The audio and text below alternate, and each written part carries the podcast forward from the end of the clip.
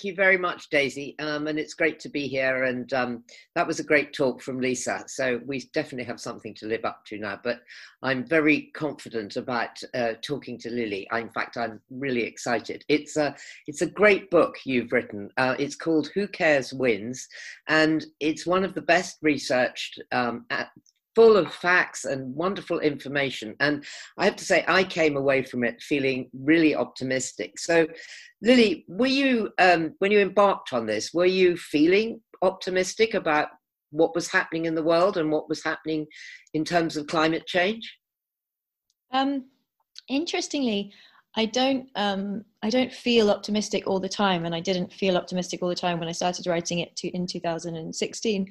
But I feel like I choose to be optim- optimistic um, because I think there are, you know, we can focus on the problems and we can focus on all the overwhelming number of things that there are in the world to feel, you know, worried about and scared about and angry about. Um, but then we have a choice in how we respond to that, and if we we can choose, you know, to to give up essentially, or we can choose to believe that it's possible to change things. It's possible to chart the future that we want to see, and for me, that's that's choosing optimism. Yeah, well, I think that um, it would be lovely to hear some of the stories of the things that you found. Um, is it okay to say start with fashion? I mean, you know, I a lot of people have an image of fashion. You have an image of Primark, mm-hmm. um, but you went and found a lot of very different things where people are making fabrics out of recycled bottles and so on. Yeah, I start with fashion in the book because that's where my journey began. Um, I started modeling when I was a teenager, and it was through my modeling work that it opened my eyes to supply chains and i started mm. analyzing the impact of different companies i was working for um, sometimes very negative. and then i tried to shift the focus to positive versions and look at supply chains that can be very uplifting to communities that can not be you know environmentally destructive and um, that all feels like a fairly long time ago but it started a journey of kind of becoming an entrepreneur then looking at technology and really ultimately just looking at capitalism and wondering how we can use the existing systems we have, um, whether it's as an employee for a company, as a founder of a company, as a consumer buying into products, how we can kind of use that existing infrastructure to generate the type of change we want to see. So tell us about some of the things that you that you found that people are doing in fashion to make it more sustainable. Well, I think with fashion, there's a few ways to think about it. One is the supply chains. So, how are things made? And that's where I started. So, for example, I did a project looking at wild rubber in the Amazon, and the idea that if you pay local people to tap wild rubber trees and make products from wild rubber, um, you're paying them essentially to protect the forest. Um, when all deforestation is happening for economic reasons, because they get a better living, people get a better living normally to deforest land than to keep it. Um, that's one example. I looked at organic cotton, uh, bioplastic um, eyewear, like multiple kind of versions of that, and of course, fair trade. Um, but I think the other aspect of fashion that I find even more interesting is the idea of the zeitgeist. You know, is sustainability fashionable? And I don't think it was 10, 15 years ago when I was working this space. In fact, it felt quite anti fashion, it was quite niche, um, a little bit ugly, maybe. Mm-hmm. Um, and one thing that makes me feel quite positive is not only are supply chains generally getting better, although there's a long way to go, but actually the, the kind of concept of sustainability, the idea that we need to think about our environment is becoming more fashionable. You're very interesting on the subject of um, cotton, you know, that it's the stuff we use the most of and uh, and yet it is an incredible i mean it's always sold to us as sort of lovely and clean and fresh and nice and in fact it's one of the most destructive crops isn't it yeah and that was incredibly eye-opening for me at the time because I think early on, my understanding of like impacts and supply chains only really went so far as thinking about sweatshop labor and you know who was making the clothes. I'd never really stopped to think well, you know who are the farmers making the materials that are like a step before that. And an awesome organization called the environmental justice foundation sent me their report on cotton um, analyzing the impact of practices mainly in uzbekistan uh, which have been really disastrous environmentally and also have caused a lot of health issues for um, for workers and child labour, etc. And then there was an article that came out a week or two ago in, in the Guardian saying that they think now one in five cotton suppliers um, are using essentially slave labour um, mm-hmm. to marginalised communities in in China. Um, so it's it's serious stuff, and yeah. you don't realize that when you're buying a bed sheet or a sock yeah. or you know an innocuous product. Um, but we need to start realizing that, and then you know creating more positive versions of those possibilities. And you you then take us on to food, and uh, of course, food is a incredibly destructive to not only the environment but also biodiversity. But I was encouraged to read you going to see things like vertical farms and. Yeah, I find food super interesting because it's both such a huge part of the problem and it also offers such a huge opportunity to be part of the solution. Mm-hmm. Um, right now, the official statistics are that animal agriculture, as we're doing it right now, um, is listed as the first or second biggest um, contributor to greenhouse gases. Um, so it's massive, not to mention the fact that it's causing pandemics like mm-hmm. COVID um, and many others.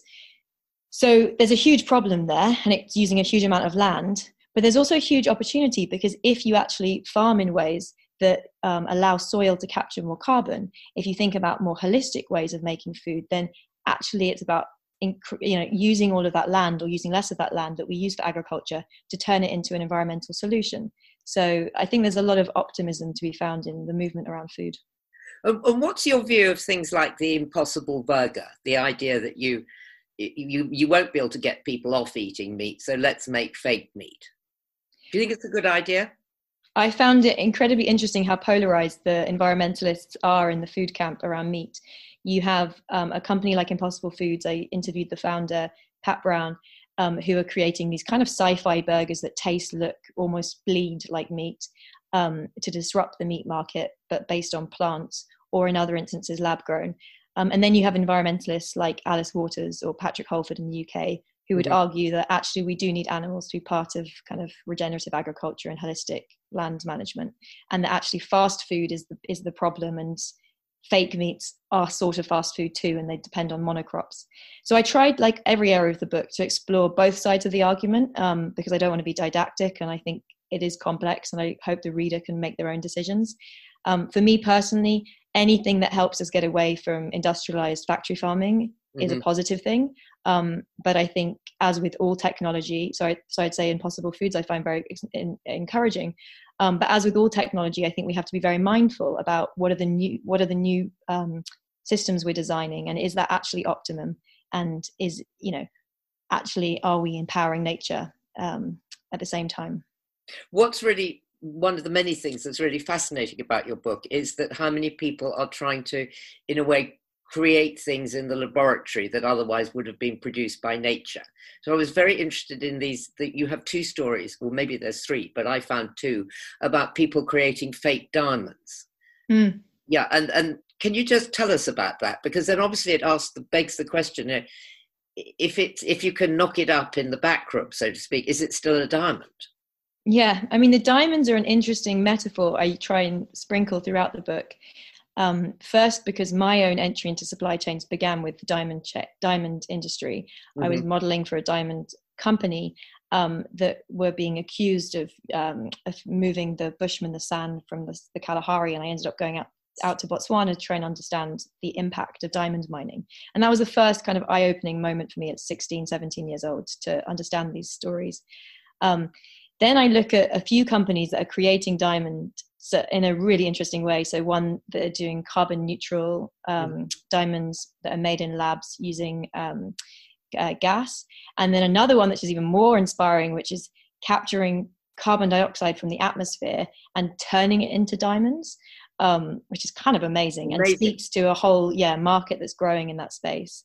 Um, and then the very end of the book, I, I, the end of the book is more philosophical and is about what can we learn from indigenous communities and what are the kind of deeper internal shifts we might want to make or value system shifts we might want to make to address these issues um, and there my point is that actually questioning the human desire for diamonds in the first place might be the more important interrogation we need to do Yes, well, you you you write quite a lot about the uh, the human desire, the natural human desire for pretty things. I think is is a line that you have, and how do we satisfy that in in a world where we have to accept that we maybe have less i mean we can't endlessly manufacture everything in a kind of quote clean laboratory can we Well, I think in a way that's the tension the book is trying to explore between the so-called wizards and prophets. You know, the wizards that would want to innovate our way out of crisis and allow us to have the kind of you know Western lifestyles that many of us aspire towards, um, and do it in a sustainable way. And the prophets that say actually we need to change those mm-hmm. lifestyles and we need to simplify and reduce.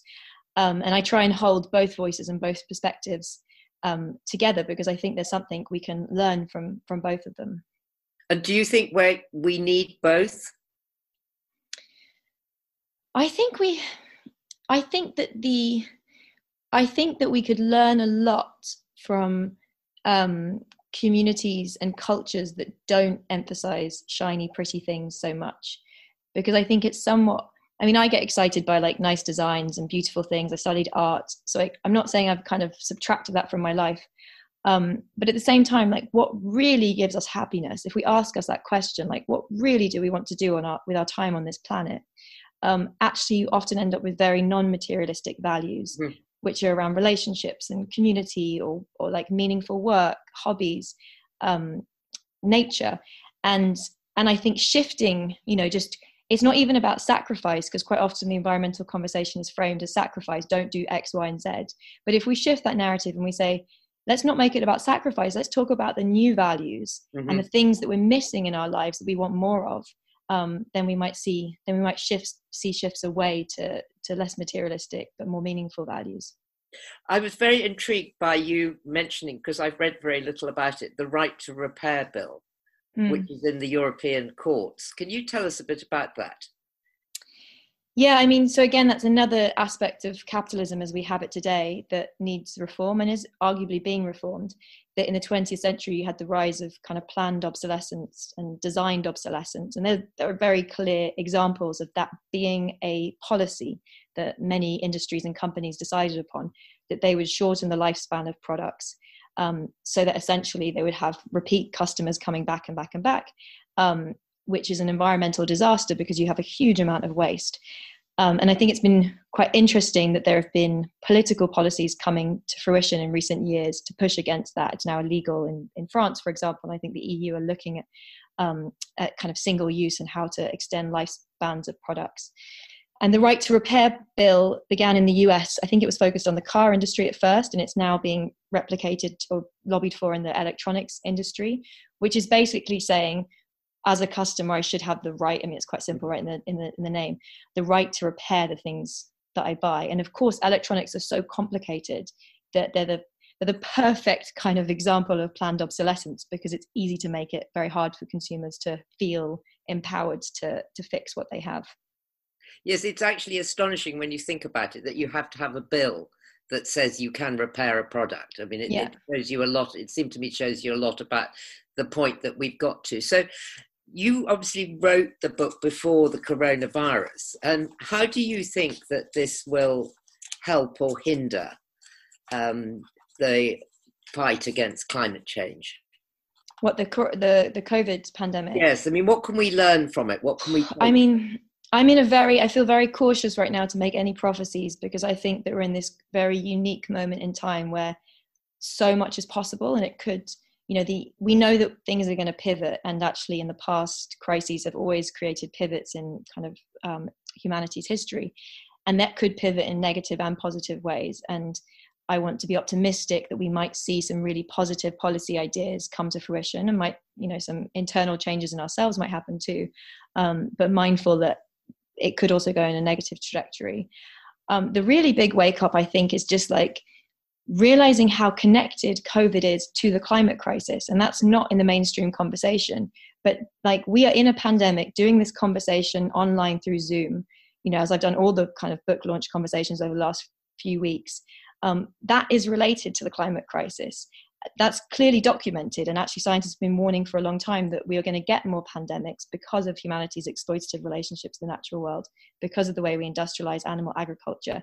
And unless we're able to be brave and honest about having those conversations about the real root causes of the situation, then we're going to have to see more of it.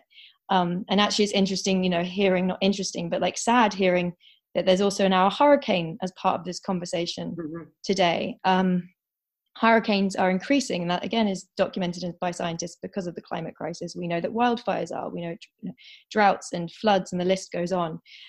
Um, so we are in this moment you know we can we can talk about the climate crisis as some like future thing that we're protecting our children benevolently from. And an aspect of that is true because it's scary where things may go in or 10 or 20 or 50 years. But actually this is very real like it's happening right now.